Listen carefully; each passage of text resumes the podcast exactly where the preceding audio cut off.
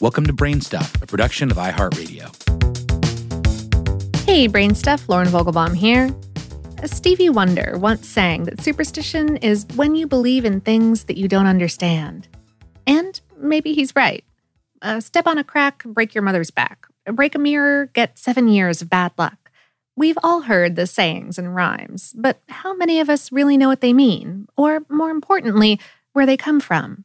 As of 2019, a survey by Research for Good found that just over half of Americans strongly, or somewhat, believe in superstitions, like finding and picking up a penny being good luck. Superstitions rise to our minds when we want more control or certainty about something.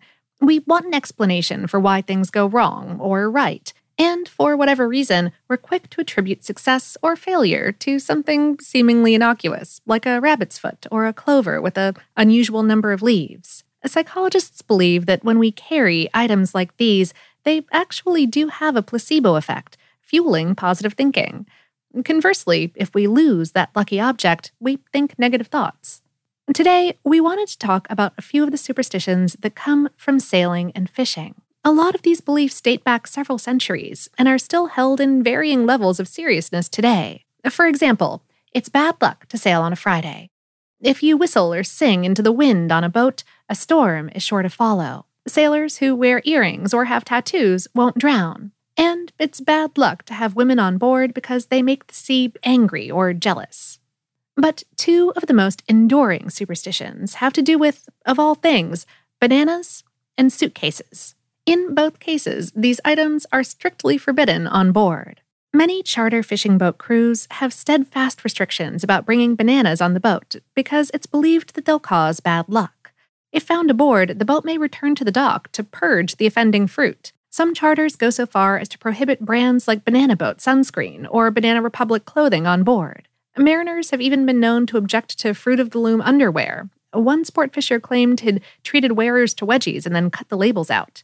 This is particularly odd because the Fruit of the Loom graphic doesn't even have a banana on it, though some say the banana was left off because of this very superstition.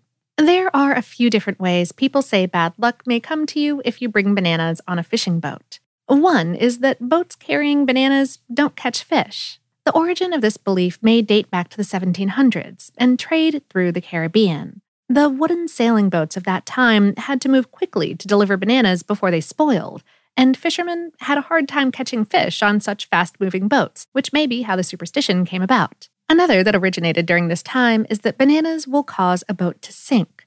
Uh, perhaps after many boats never made it to their destinations, all of which were coincidentally carrying bananas. Another banana related superstition says the cargo could be more directly deadly to the ship's crew working near them. And to be fair, in actuality, fermenting bananas do give off methane gas, which could conceivably get trapped below deck and kill any crew members unlucky enough to stay in the hold too long. Another popular theory goes that venomous spiders may have hitched rides in bananas, and once those bananas were on board, the boat would be host to any number of lethal critters. And then, of course, there's the theory that banana peels just caused crew members to slip and fall on deck. But I mentioned suitcases being a no go too. They're considered harbingers of death or illness. Even when camera crew boarded the crab boats to film Discovery Channel's reality series Deadliest Catch, they were asked to leave their equipment suitcases on the dock. This superstition has variations too.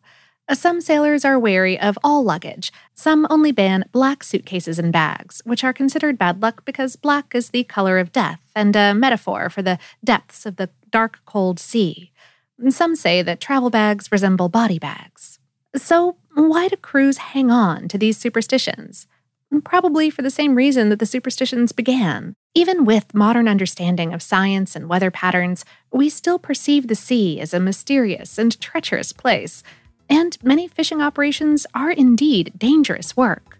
Beliefs and superstitions are passed down from generation to generation, and it's a brave sailor who turns their back on tradition. Would you be willing to see what happens when you reject a centuries old superstition?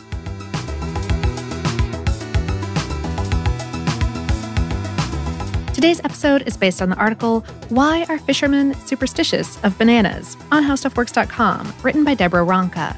Brainstuff is a production of iHeartRadio in partnership with HowStuffWorks.com and is produced by Tyler Klang. For more podcasts from iHeartRadio, visit the iHeartRadio app, Apple Podcasts, or wherever you listen to your favorite shows.